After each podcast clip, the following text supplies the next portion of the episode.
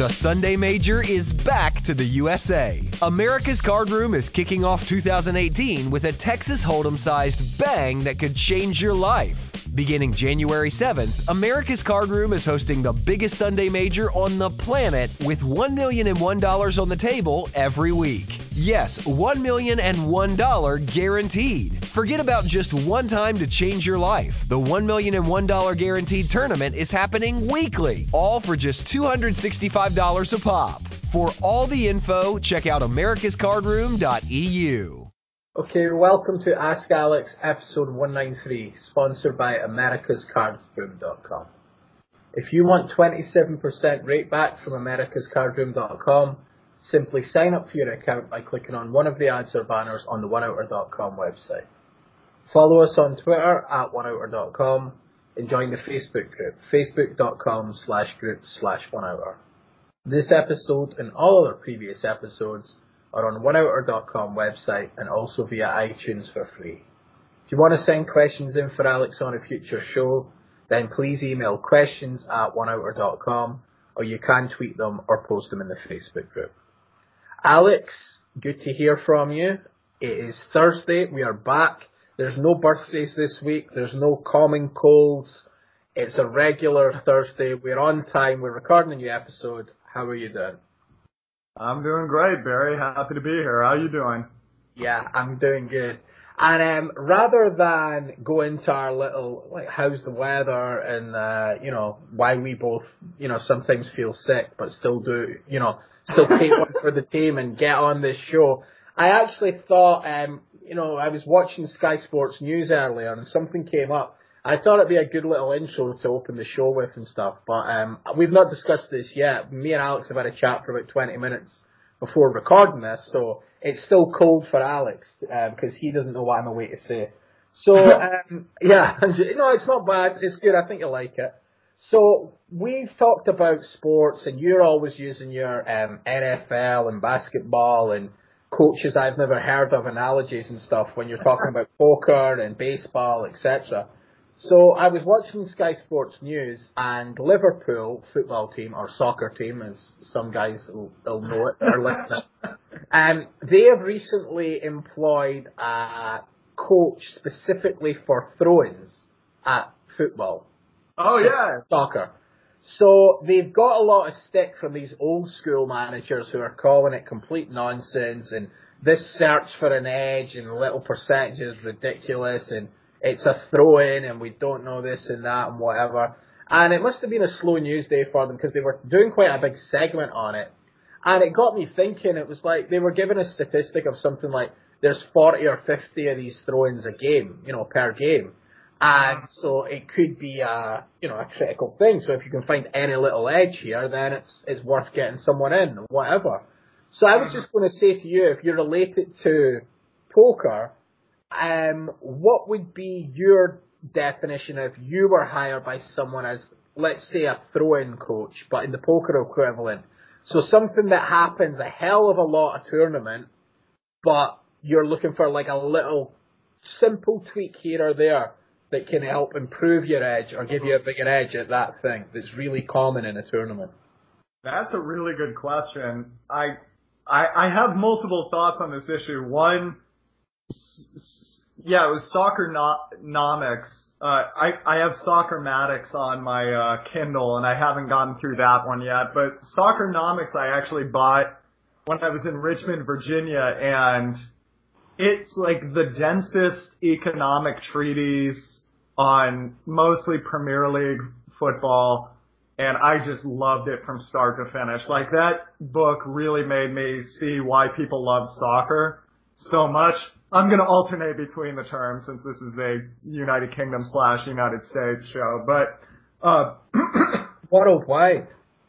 Worldwide, yeah, yeah. Uh, we're in Egypt, damn it. Anyway, uh, they talked about throw-ins a ton in that in that book. They were saying, well, and there was one thing they pulled.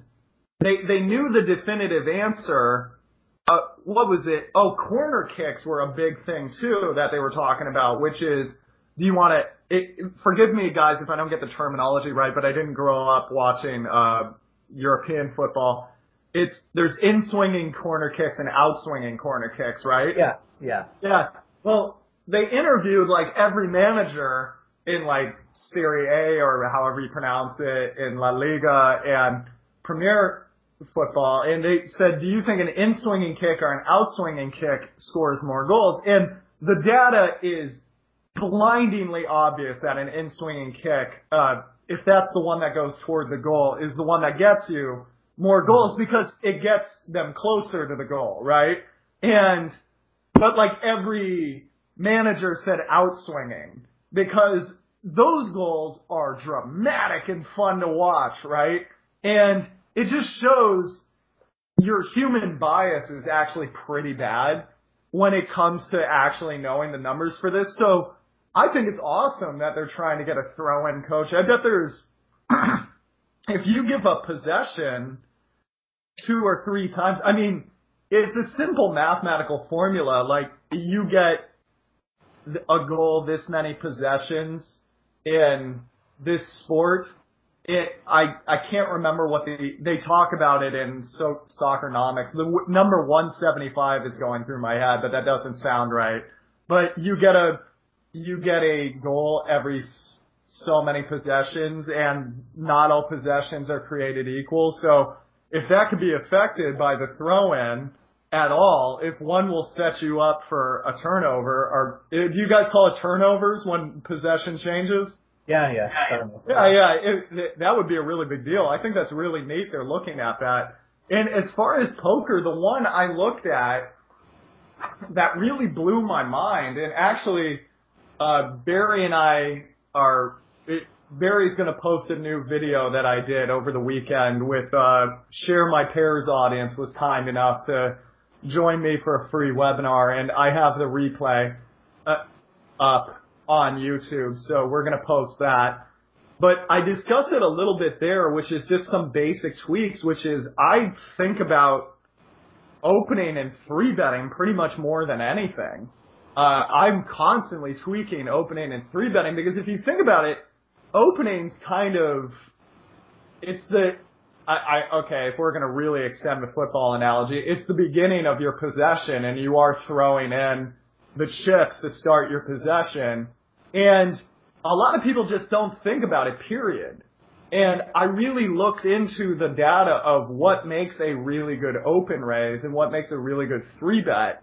And I find most people don't think about their open sizes, period, which is pretty ridiculous because there's no other play other than folding. You're going to do more at the poker table. So a lot of my recent quizzes with Jonathan Little have just been every one of them is like, why would you open to this amount here? Why would you open there? So I'll give you a really good example. It gets folded to you on the button and let's say you have something nominal, right? Let's say you have queen, queen eight suited or queen seven suited, just something like if you play post flop, like fine, but you're not really, uh, you're not really dying for it. Now, if that's at the beginning of the poker tournament, I'll open it to 3x because I want the big blind to call for a number of reasons. One, since it's the beginning of the tournament, the bad players haven't busted yet. Two, if I win the big blind and small blind, that's going to be worth a very small percentage of my stack. It's gonna, it's going to increase my stack size by 1%. And my goal in tournament poker is always to safely increase my stack size as much as possible. So if I get 1x, if I increase my stack size by 1%, that's not really going to move the needle. However, if I know this guy's a bad player and I can take him, if the board comes like Queen Jack 5, at the beginning of a tournament, it's really likely I'll get a 5 or a Jack to call me for three streets, and now I can increase my stack size by 10%, 11%, 12%. Whereas, let's say it gets folded to me on the button, and I have Queen 8 suited, Queen 7 suited, and we're like right before the money bubble well, here, a 3.5x has some gravitas that it doesn't have at the beginning of the tournament because people are going to go, what the hell is that? When they see it, and most of the time what they're going to do is fold to it And people don't realize if everybody folds to you and you increase your chip stack by 2.5x, if your stack size was 25x as it'll often be right before the bubble, you've just increased your chip stack by 10% with no, nothing. Right? That's a very big deal, especially the lack of variance right before the bubble bursts.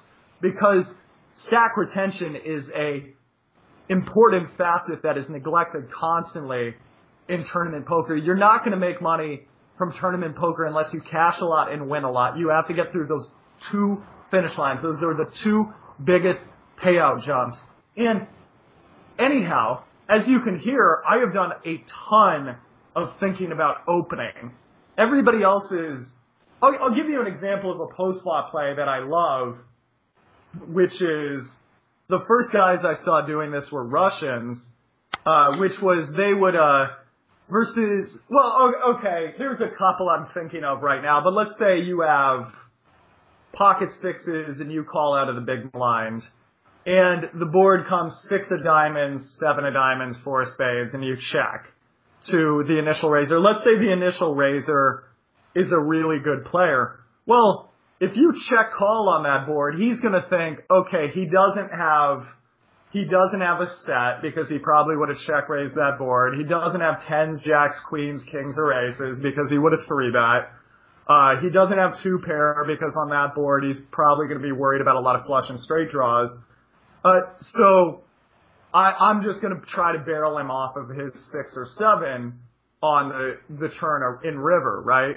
Because most of the time what I'm going to see are river cards. So it's a very dangerous play, but he's only going to have eight, nine, or a flush draw, maximum about 20, 25% of the time, which even that is being very generous. I'm giving him a ton of suited connectors, which a lot of the super good players will not open from middle position or whatnot. In, uh, oftentimes it's even less than that. And there are certain guys that if you cap your range, they will just barrel down constantly. Now that is a play I love. That is a play I would love to do a YouTube video on. That is a play that would make every highlight reel if I did it at the European Poker Tour. I get to use that play like once a year, to twice a year. Because if I'm in a game where I get to use that play, I have table selected horribly. So I think it's actually imperative, it's actually pertinent that we focus on what seems like these small details. And I think it's amazing that sport is showing young people that it's in the details where you find victories. It, it's interesting to me too that so many old football coaches would be criticizing this because all of the data shows that most coaches don't do a whole lot for their Premier League teams. Have you ever heard about this? Barry? Yeah, yeah, yeah. Yeah, there's a ton of data that support that. Uh, the what's his name who just retired? Uh, do you pronounce his name Wanger? Uh, Arsene Wenger. Yeah, with Arsenal. Yeah, like he had obviously the greatest pull statistically. Like if you looked at the value of his players, uh, Moneyball wise versus how many wins they got, they constantly outperformed. So that guy was doing something, but the vast majority of these guys don't. So it's like you have all this evidence that these guys are doing things wrong. And the, the fact that they would criticize anybody doing anything different, that sounds a lot like in poker, like when the old guard hears something, uh, a 3.5 x-ray. we never did that back in my day. So it sounds like, sorry, it's gonna be a baseball analogy. A curveball? Who throws a curve? It's all speed right down the middle. Right there, 23 skidoo. It just sounds antiquated to me. And you think that that's the same in poker? Oh yeah, and in poker there's a lot of like old school. Well, one of the things I do, like I don't open the the, ba- the basic thing. You'll watch this video and I'll show you guys on Flopzilla and combinatorics wise why an open that just get call, gets called by one player almost always is profitable. I'll show, the reason for that briefly is the average guy is going to miss the board 45% of the time, and if he's folding high cards to a half pot C bet, that needs to work only 33% of the time. So you have quite a margin for error there. But, and a lot of times I just do my opens with the focus of do not get three bet. So at the start of like, at the start of big tournaments sometimes, I'll just open for 5x. And then everybody looks at me really strangely and everybody folds the first time, or the big blind calls, which is a fiesta. That's amazing. If they're going to call me for 5x out of position with their garbage hands, which a lot of them do, and give me their stack, and I don't understand why. But what happens most of the time is I open for 5x with my ace 10 offsuit from the hijack or whatever it is, right? And then everybody folds, and then I open to 2x the next hand, and everybody goes, oh, I'm not full, falling for that. And then they don't three bet me, and they don't, they, a lot of times they fold, and all of these are fun, but the old poker pros are just sitting at the table like chortling at me the entire time. Like, oh god, look at this guy. First of all, if I'm a dumb player, just say nothing. Just let me waste my chips. You're showing me you're not a hustler when you do that. You've already branded yourself as lesser than with that kind of behavior. Do you think a pool hustler ever sees a mark walking into the room and committing miscues and then starts chortling at him openly? No, he's going to try to engage him in a game. He's going to be very cordial. You're showing me you're not a hustler. You're not from where I'm from if you're doing that. I think you're rich. I think you're white. I think you grew up in a household where you never had to scrape for anything. And I think you're a sucker, quite frankly. That's what I believe that behavior says. Now, I think that there's a lot of room for improvement in poker. These people who are acting as if poker is solved are acting as if we hear this crap every year, right, Barry? Like poker just gets tougher and tougher every year. And then you go play live and people are like limp calling 11X with King 2 suited and you're going, what? Mm-hmm. I, I don't get it. And you play on these, like, yeah, if you're gonna play on Poker Stars, like, have fun. It's, it's gonna be a bunch of dorks balancing against each other. But if you play on any other site on the internet, you're just gonna still see just terrible play, especially if that game is associated with a sports book. And the new thing now, the old guard has suddenly turned to game theory optimal as just a catch-all. And I'm like, look, buddy, you're not Doug Polk. Like, Doug, Doug Polk, all these guys, Isaac Haxton, uh, Fedor Holz, those guys need to know theoretically what they should be doing and what the other guys should be doing because likely their opponents are close to that. But it, it's the, it goes back to the age old thing that we talk about on this podcast, which is if you're playing rock, paper, scissors against a guy who's perfectly balancing, your best bet is to randomize yourself, right? Because if he's just balancing, he can't really be beaten. Like there's no way to exploit him. But if you have an imbalance and he can s- spot that, he he can start changing his uh, frequencies to deal with your imbalances. That's why game theory optimal is so powerful to begin with, especially in higher stakes games where you're going to be in for a lot of money really quickly versus people you don't know. However, if you're playing the average guy at like a $20 tournament, which let's be honest, most of our most of our listeners play like one, two, no limit. They play like twenty to hundred dollar online tournaments, like two hundred dollar, three hundred dollar live tournaments, maybe like a one k once once or twice a year. If you're playing with those guys, look, here's here's what's going to happen. If you bet half pot into a guy, he cannot. He is supposed to only fold 33% of the time. The other two thirds of the time, he's supposed to be doing something else. Otherwise, you could bet half pot with any two cards.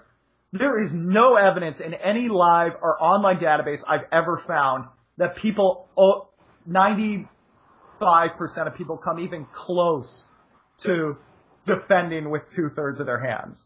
If you're just randomizing from the beginning, I think you're making a mistake because the play is often just to bet and to take the pot. If you're playing cash games versus very good players and I see your C bet is really balanced, I'm really proud of you. If it's a tournament, I'm going, what are you doing? This guy's watching the Carolina Panthers. He's not balancing. He's not check raising you. He's not floating you. He's just gonna fold. Bet and take his money and then they go, but then my C bet will be unbalanced. Good! Who's gonna notice? When you find a guy that notices, I got an idea. Don't C bet into him that much. Let him over adjust. Let him, because they'll see your C bet online is 75%, right? Well, find out who's the reg at the table. It's not that hard. It's, it, you'll see it in their statistics. You can SharkScope them on some sites, etc. Uh, and versus them, don't let your C bet be 75%. Let it be 44%. Let it be mostly value. And then when he raises you as a bluff, collect. This is the way to play the game in my, in my opinion. And there's a lot of guys, uh, I think he's okay with me talking about this, but Riards Dobelis is, this kid, this Latvian kid, he's like, I guess, I guess he'd be at like lower stakes tournaments right now in the Euro sites, but I'm just convinced this kid's gonna make it big because he's a real independent th- thinker, and I just love talking with him. And his results before when he was doing GTO and after he was doing GTO, I mean after, excuse me, before when he was trying to enact GTO principles, and then when he said, screw it, I'm going to exploit everybody, they're just night and day. Like one graph is all over the place and the other graph is just straight up. And there's a lot of guys I see like that. So it's really convenient for the old guard to say GTO, GTO, GTO when there's no skin in the game. But it, because if you're just a big player, you're probably, you've probably got a lot of money set aside and you can kid yourself quite a bit and you don't have as many students that are really going to be affected. But I can't, you know, if I've got a guy under me that is trying to feed their family with their poker play, I have to go with what works. I, I can't really hide behind like, well, balance perfectly and nothing bad will happen to you. And it's like, well, nothing bad will happen to you, but it, the, the problem being human, human beings do not balance perfectly. They're not supercomputers. They're, if you were, if game theory optimal play were really gonna do something for you, don't you think it would have done something for you by now? Don't you think three years after everybody not shutting up about it every five seconds, every training video being about it, don't you think it would have changed your game by now? I really think being really sloppy, journeyman, Brad Gilbert, goofy poker player, going after the little edges, I think that gets you the money. But a lot of the old guard doesn't like it because it doesn't look sexy. You can't really, you can't really overbet fold and look cool. You, you just can't really do that. But you can sit there playing GTO and just kind of grinding it out and looking cool. And I'm much more about like, let, let's get these dollars together. Let's get these dollars and cents. Okay. Okay.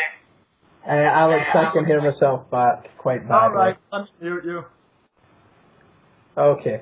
Uh, right, let's get into the questions. Um, when I asked for a comparison with like a throwing technique for poker, I was actually meaning how you throw your chips in, Alex. You know, like sexily throw them in. Uh, not, not actually, you know. In, the, in the air. Yeah, I was being literal, not an analogy. No, I'm Oh joking. Sometimes I spin them. Uh, what's the other one? I twist them like a top. It looks really good. Yeah. Okay, uh, right, let's get into the questions.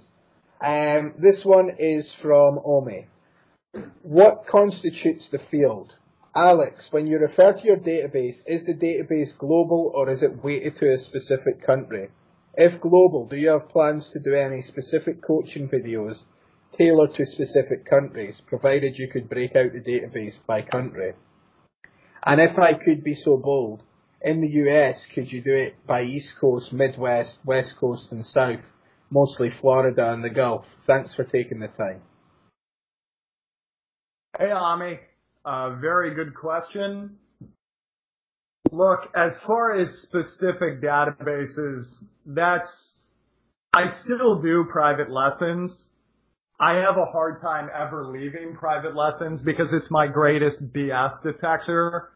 It, it, there's no, when a guy can talk to me privately, if there's a play he knows is not going to work, he's going to tell me over the phone. He's also going to, he's going to tell me over Skype and he's going to show me data that maybe he doesn't want to send over email or something like that. And that's just my greatest way for l- continuing to learn about the field and poker players and what people are thinking all over the world. So even though I have to really severely restrict how many lessons I do now because I'm working so much more on these info products that help you guys, I do have to keep some things to the private lessons because if you get a private lesson and it's just all the stuff that you've seen in the downloadable videos, you're probably not going to be that happy. So one of the things I keep to private lessons is I'll discuss what I see in each country. And that it's not really a big secret though because as I'll let you know, it used to be much more variable. So like back in the day, back in the day, like France and Italy would check behind pairs so much it was insane. So there there was a lot of plays you could do there. Like the average C bet there would just be way lower than it was in the States. So the play in the States was just check raise absolutely everybody when they C bet into you. And the play versus the French or Italians were figure out if the guy checks back top pair specifically. And if he does and he checks back, never leave the turn and actually you can check fold second pair. And if he only checks back second and third pair, when he checks the flop, see, just overbet 1.7x on the turn and see what he does, right? Now that's something I used to talk about a lot more in private lessons, but it's not as applicable anymore because very strangely, if you look at these databases on me, they, everybody kind of, I, in my new book, uh, exploitative play in live poker, uh, what is really interesting to me, I even, I joke about it in the book. It's probably not going to come, come off as a joke, but I call one chapter how Homo sapiens play poker because it's really interesting to me that all of these mold to almost the same numbers to begin with. Like you can take a poker market that people don't normally think about, like a poker market that has never been touched by the outside world, like Iran, and you will see the numbers gradually mold into the exact way the Americans are playing. It is fascinating. So one of the things you'll see in almost every database is people, when they don't have a pair, they fold on the flop. That is uniform across the world. People do not like calling with high cards on the flop. Now they'll call with like ace 10 on like a 2-2-3 board, but they're not going to call with king jack, even though it's a little bit more, it, it's actually cleaner outs if you hit them. There's a lot of people that just, they miss the board, they fold. You find that everywhere. You'll find people do not three bet nines. You don't see them three bet tens. People like to three bet queens, kings, aces, and that's an ace king, and that's it. That's what people like to do. Now, the variations you will find, the ones I'll talk about, and I'll be honest with you, the other reason I don't love sharing this stuff is my databases are just messes. Like they're just, you're not allowed to combine databases according to every poker site. You are allowed to write down numbers and average them. I asked them, I wrote a lot of emails saying, are you sure that's the rule? Because that's effectively doing the same thing. And they were like, yeah, that's fine. Like, okay, like, fine by me, right? And what ends up happening, but I mean, you kind of can't blend them together anyway because I have ruined, I'm on my third computer in the last year. Like literally, I have ruined a gaming laptop. I've got the fastest computer I could get from a company that normally makes computers for StarCraft players. So if you guys have ever watched esports, like if your computer shuts down, that's it. Like you lose the game. That's on you. So these computers are made for stability in mind. I ruined that damn thing. Then I ruined the computer after it. And then the computer after it, uh, like the one I'm on right now is like my do Skype lessons laptop. This one I can import like a couple million hands and look at it and it'll still run with some speed. But then if you start into like more and more, it, it gets even worse. But you're not going to see as much variation as you'd like. In most of the databases I've looked at, also Ami, they're, my students want to show me, but they don't want me to be able to analyze their play just in case we ever really play. So what they'll do is they'll show me the database and I'll get to write down the numbers and that's it. Like, and some guy, what I do notice, okay, so you're asking about East Coast, West Coast, uh, West Coast poker, way tougher. West Coast poker, very difficult because Las Vegas, Los Angeles, since the dawn of time, that's where you went to make your bones in the United States. If you were going to be a poker player, the Las Vegas players, their three bet is much higher, and I I want to say like thirty percent higher off the top of my head. Uh, they're much better at floating if you see that into them out of position. A lot better at turning their hands into a bluff, especially if you move up in stakes. You'll, like raising on the river is, like if you look at a lottery site in Canada, raise river versus a bet will be like 2%, right? It'll be like royal flush plus. And if you get to, uh, American games on the West Coast that are higher stakes, you're going to see four times that. You're going to see a lot of guys like calling down with second pair two times, and then you bet really thinly on the river, and they kind of can tell you're betting thinly, and they're just like, I'm all in. They turn their hand into a set blocker, right?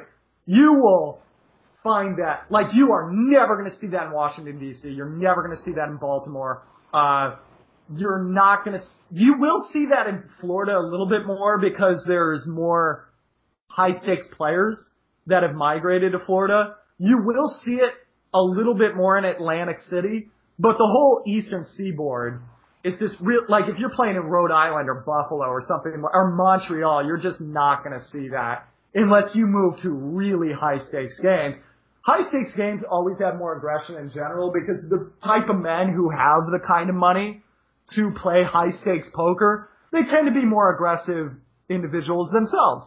They, uh, they were probably pretty aggressive in business and that's how they have the money they have and they're gonna just be aggressive. But, uh, as far as Canadian poker, I honestly don't know as much about as I should, even though I love playing in Montreal. They're, they seem to be pretty East Coast centric though. Like it's a lot like the East Coast of the United States.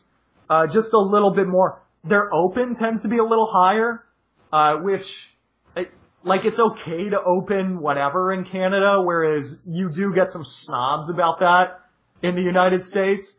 Uh, other than that, I can't really remember much variations and, uh, other stuff, I, that's the stuff off the top of my head I think I can discuss. The other thing is one of my buddies who actually, he has like a team I don't know if they're like a team of horses or just like players he's associated with, but they found a way to track every one of their hands.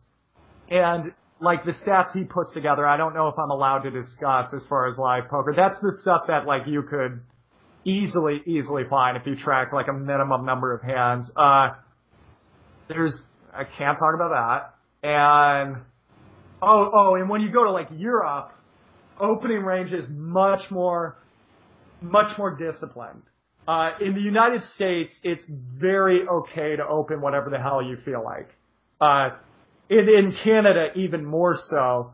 There's just random areas where you'll get some snobs, right? In the United States, like if you're playing in Laughlin, Nevada, and you open like just five eight of diamonds from like really early position, you're probably gonna get a weird look, right?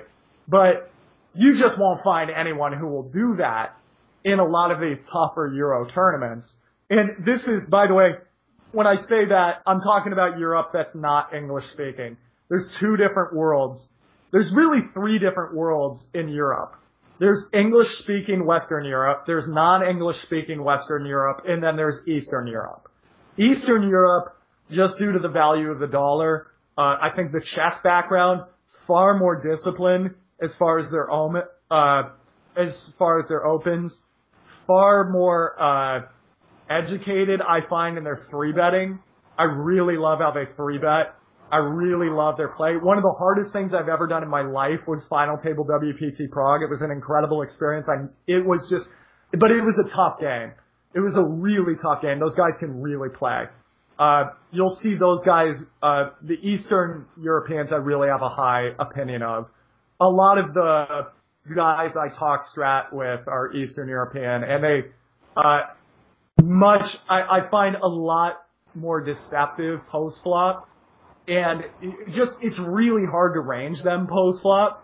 Whereas in Western Europe, especially the English speaking world, you're going to see a lot of you're going to see a lot of the tropes that were really normal in early tournament poker. And all of this, by the way, I'm thinking about tournament poker because that's my specialty. So you'll see, like if a guy calls you on that six, seven, four board, two to a suit, he usually is not slow playing a set in Western Europe.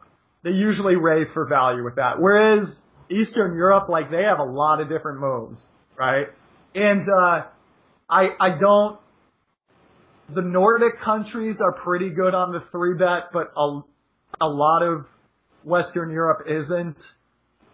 As, as far as, I, I don't know as much about Ireland, England, Scotland as I should. Forgive me, Barry. But it seems to be a little bit more casual. I feel like just due to the value of pound sterling and the strength of the economy, people are fine with goofing off a little bit more. But I don't, I can't really speak to it as much as I'd like. Spain and France, I can't.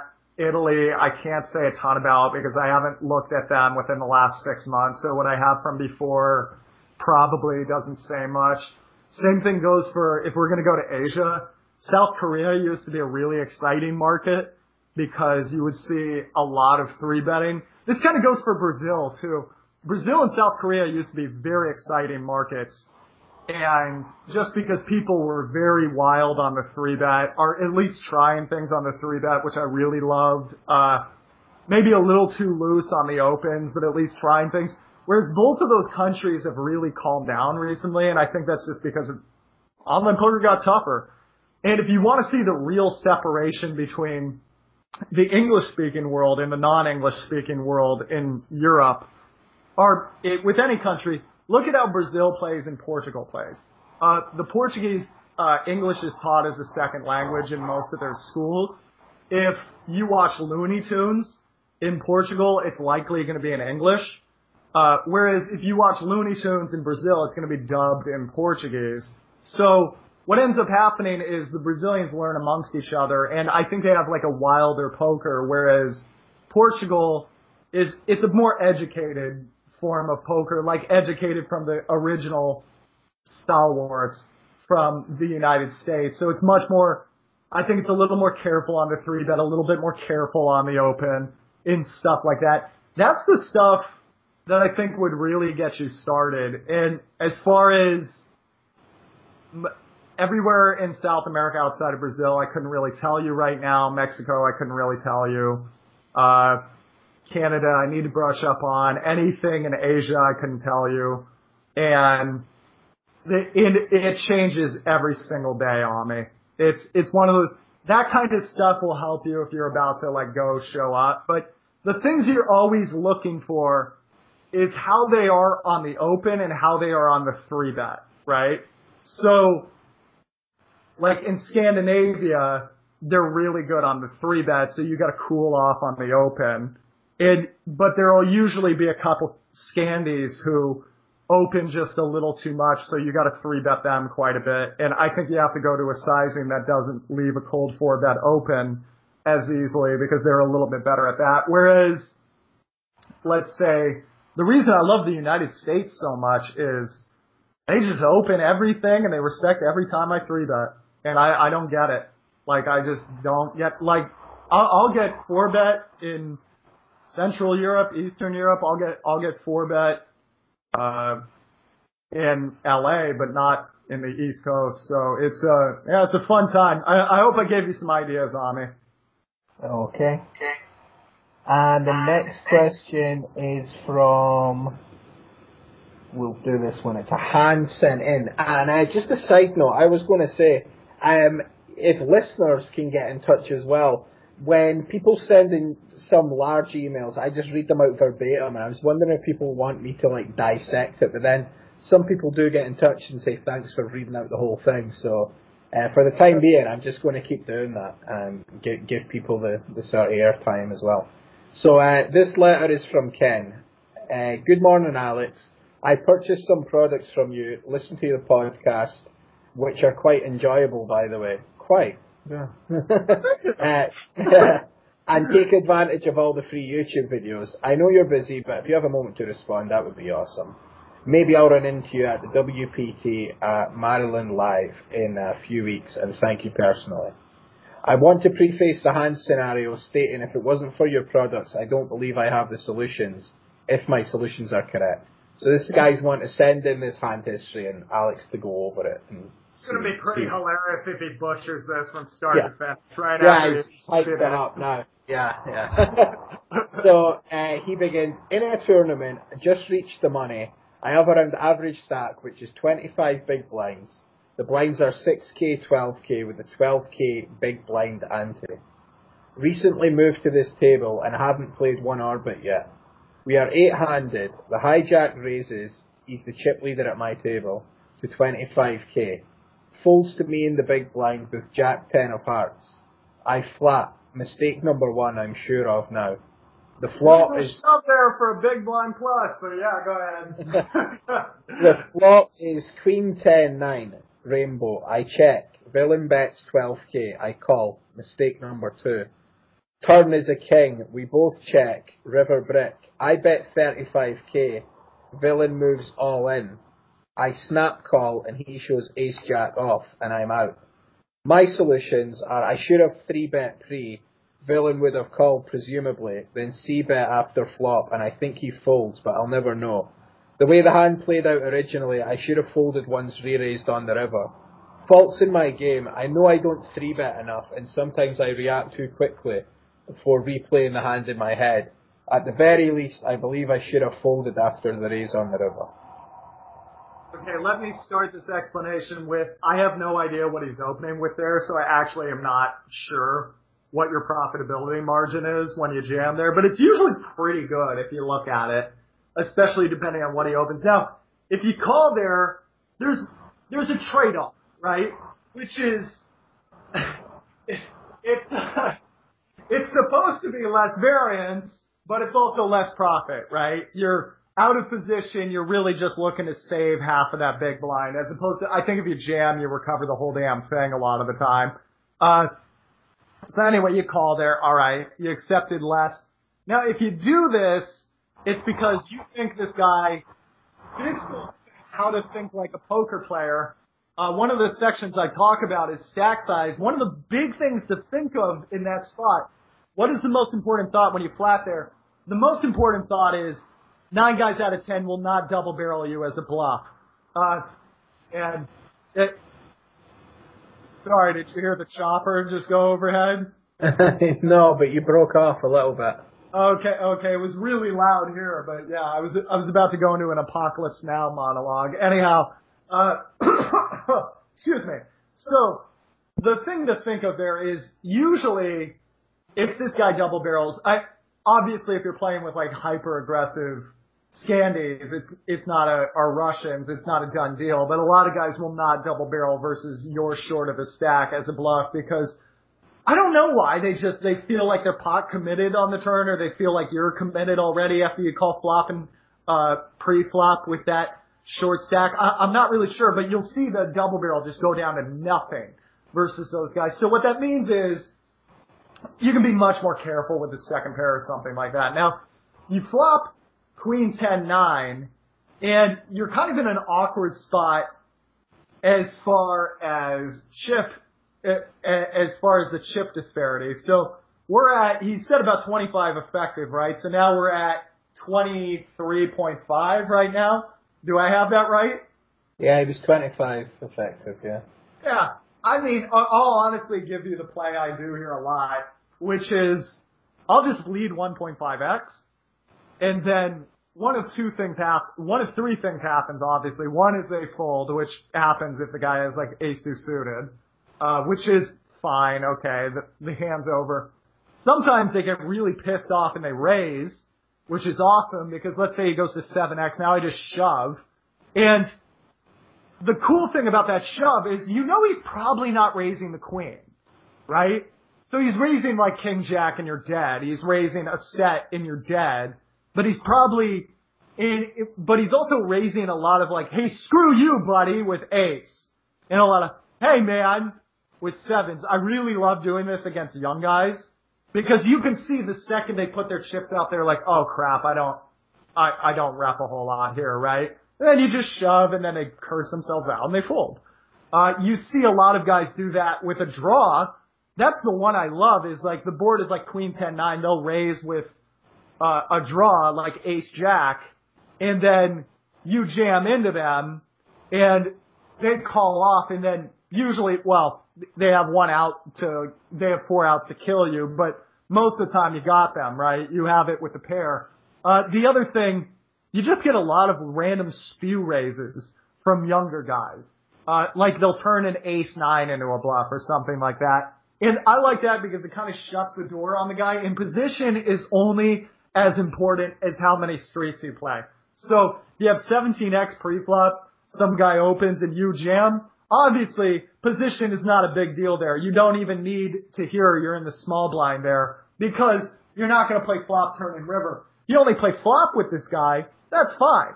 Now, that's one play you can do. If you're going to check call, the problem is you just totally cap your range.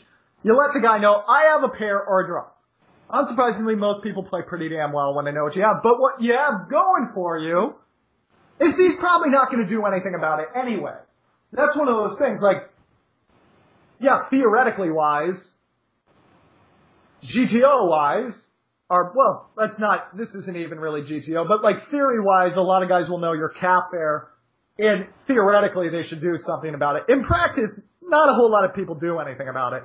So you're pretty safe on the check call. I think the check raise there's no way it's unprofitable, but it's probably really thinly unprofitable. I mean, really thinly profitable. I love that limp jam a lot of the time because the other thing that happens is you, you lead 1.5x and the guy calls you really quick and he just told you he doesn't have a big hand. He just told you, I have a pair or I have a draw.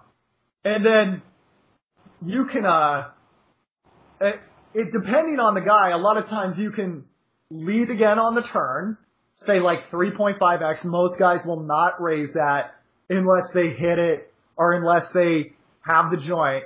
And then on the river, with these stack sizes, I don't think a lot of guys will take a shot, but you can block that if you want. You can also check, you can also check fold. That's fine. Uh, and by the way, this is a really, that play I just described, if the guy knows what you're doing, that really puts your jaw out there right? But the other thing you can do is like sometimes with old guys, I'll just bet 1.5x there on the flop, and you'll still get angry raises from some of them. And I, I'm sure you know what I'm talking about, Barry. There's usually have you you know the angry senior citizens at the card room? You ever get a few of them?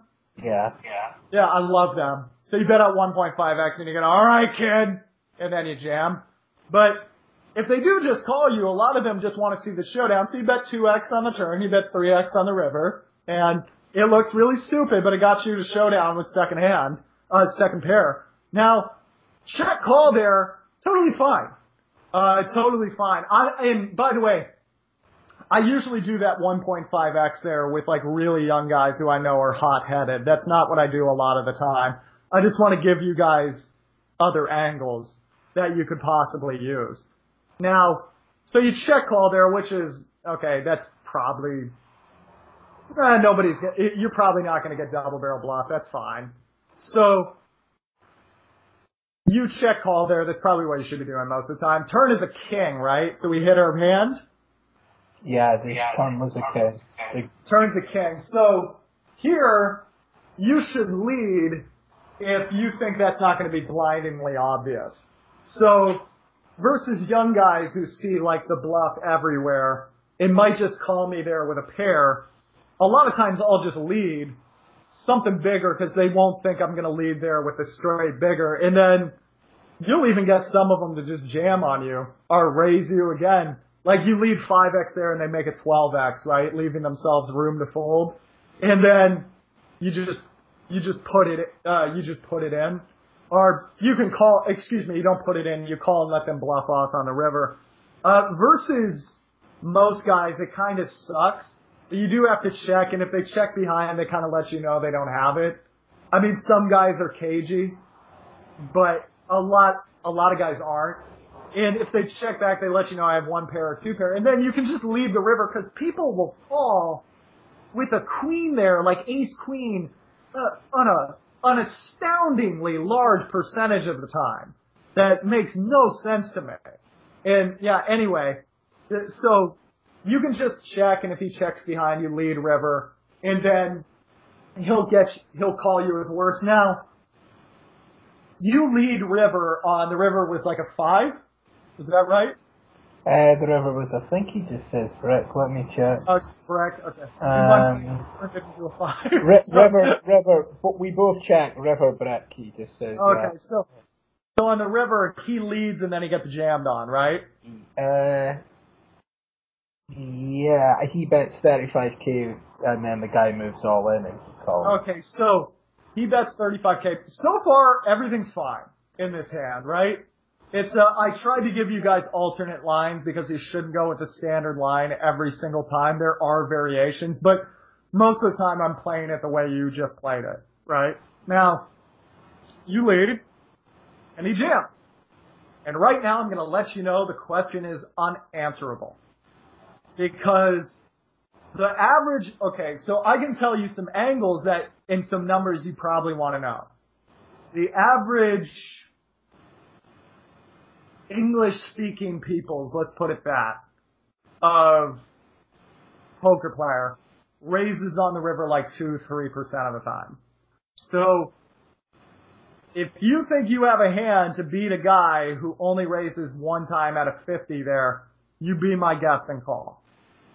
Now the second thing I'm gonna say is live poker, if you're deep in a live poker tournament and this guy's young and he's fatigued, that number is not 3%. There's a lot of just random, I'm pissed off. So, it's really hard for me to answer that. If this were the Poker Olympics and I were the head coach on your team and I saw you call there, I wouldn't run up to you screaming. We wouldn't get into the locker room and I'd say, you blew it, kid. I just, I just say, oh god, you know, uh, maybe you could find a fold there, but nah. It's, uh, it, it tends to be, with an older guy though, it tends to be the hand. It, it tends to be the joint. Or at least you're chopping, right? But calling for a chop, people don't gather like how bad it is to call for a chop, right? Mm-hmm. Like the products just get thrown off so bad. But if this is, let's say I lead on a 25 year old kid who's a little fatigued and he jams there, you're gonna have to call a lot of the time. So it's, but I don't, well, let me ask you, Barry. Once he jams on, once he jams on us, what should we do? I, against the way, well, what I'm taking from the guy's description and the way I'm picturing the table in my hand, I'd fold. You know what I, I honestly just talk to the guy. Like I just, and people will give you stuff if you wait there a minute or two. Yeah. Because think about it, if you're bluffing, what, if you're bluffing, imagine like, bluffing is deeply uncomfortable for a lot of people. In fact, there's a new article on DMB Poker, their magazine, where one of the writers was talking about how uncomfortable he felt bluffing the first time he played live. And it was because he was taught growing up that lying is immoral. And when he could see people's faces, he felt off about it. And something that you will be able to tell, he, the thing that amazes me is people will be businessmen And they will go play poker and in their business they can tell when someone's putting them off. They will, in a negotiation, they will take their time. They will make the guy play to his frame. They will wait the guy out. And then when they're playing poker, which is a people game as well, they'll just rush this decision. And that blows my mind. I think what you should do here is just take your time. If he is bluffing, a lot of guys feel like they just jumped off of a cliff 40 feet into ice water. You will be able to pick up the mannerisms. One of the, first of all, nine, nine times out of ten, you think long, you think wrong. Okay? If you're thinking this is a fold, you're thinking long, just fold. Okay? The best day of my year is when I pick off a guy in a bluff. It doesn't happen that much, right? That's like the grand slam in baseball. That's like the hat trick in football. It doesn't come up that often. Most of your money in poker is going to be meat and potatoes, bread and butter bets. Opening when people are not going to three bet you, three betting when people are not going to four bet you, C betting when people are going to fold their high cards. That's it. In value betting your pairs that are better than the pairs that are on that board that connect with that board. That's going to be most your money.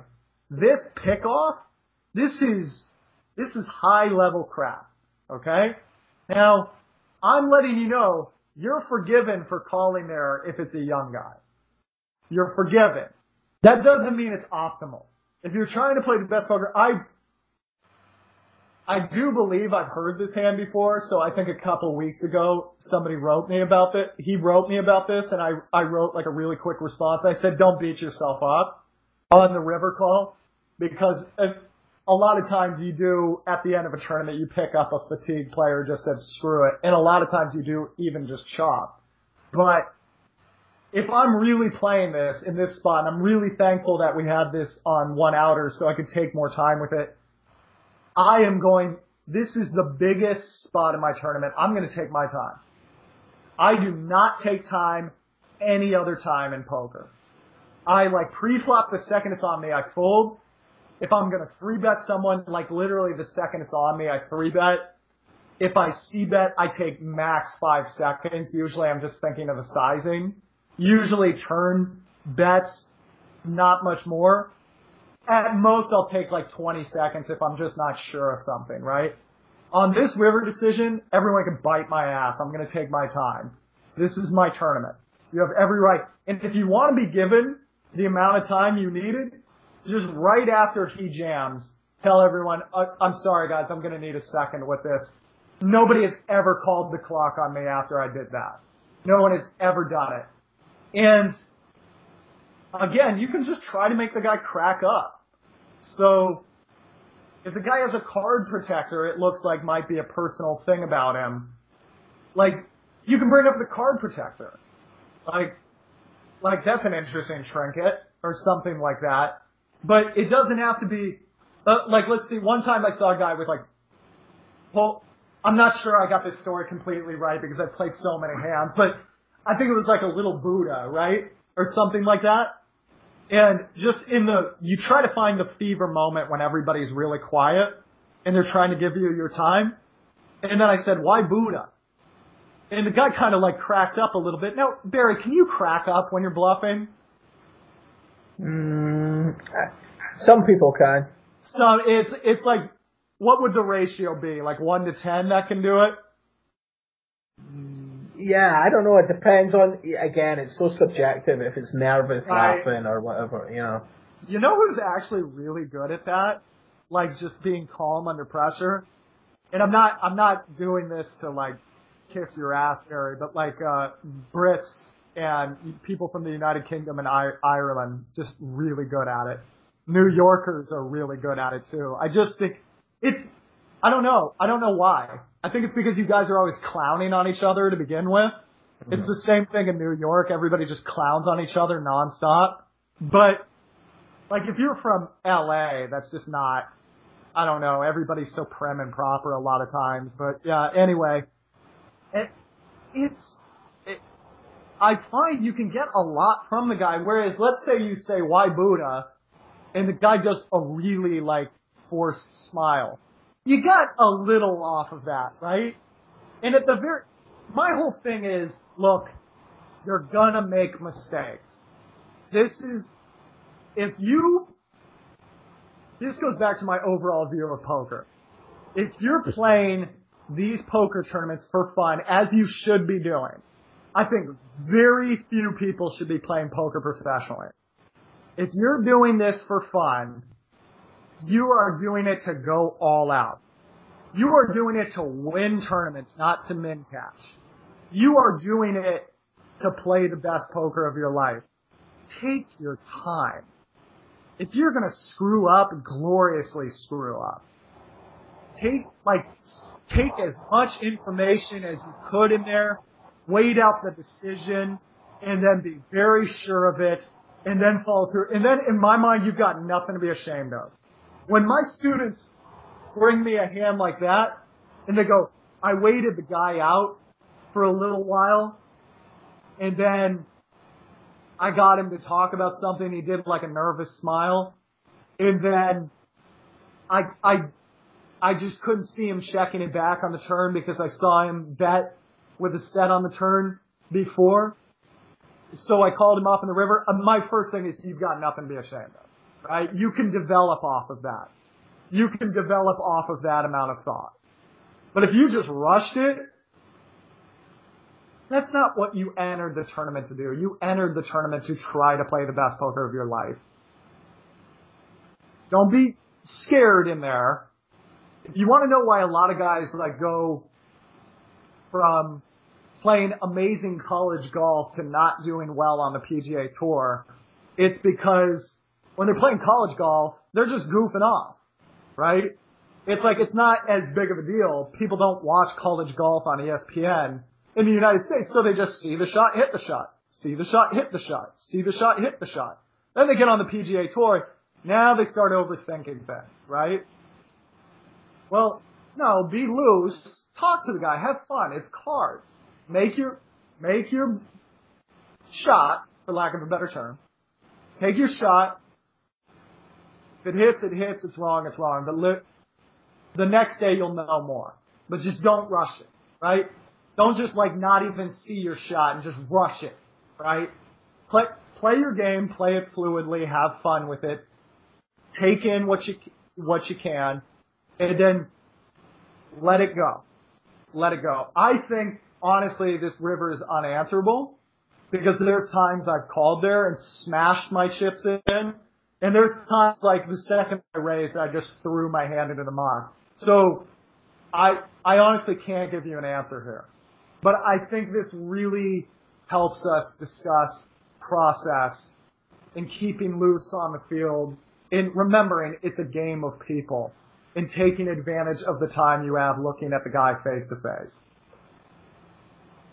And also, I would add that he said that you should have three, three bet three and then C bet after the flop and he thinks he folds. I was like, there's no way he's folding ace jack on a queen ten nine. No, no, no. You're doing the old Daniel Negreanu used to always make fun of John Juanda, which was John in John Juanda's world, if you lost the hand, you did something wrong. And obviously Negreanu didn't buy that. There, you got to make sure you're not just saying to yourself, "I lost the hand, therefore I did something wrong." No, every like you're gonna bust tournaments all the time. They're poker tournaments. They're not there's so much variance in these. You have to just accept it. That's part of the fun of it. That you could be gone at any second, and you got to enjoy the ride while it lasts. Yeah. Okay, uh, that is all we have time for this week, question wise.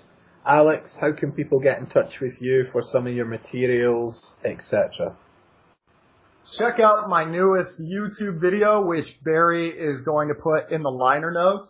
And yeah, I think you guys will like it. It's about 45 minutes. It expands with all the graphics that I can do in a webinar that I can't do over a podcast. If you want to see the elaborations and cement the concepts a little bit more in your mind, check out that video.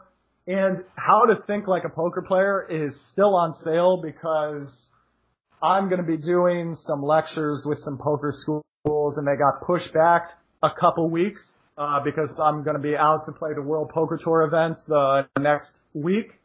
So yeah, it's still on sale after I do those lectures with those poker schools. It's going to be 200 right now. It's 80. Uh, after after that sale period is over, so check it out while you can.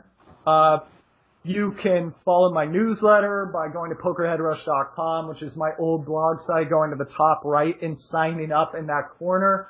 Uh, you can write me at alex at pokerheadrush.com and you can tweet me at the assassinato and check out my classic training videos on Tournament Poker Edge. And by classic, I mean I'm doing the formats that I grew up loving. So there's a new live slut video going up of me playing Amer- on America's Card Room. There's a lot of hand history reviews. I do hand history reviews of students.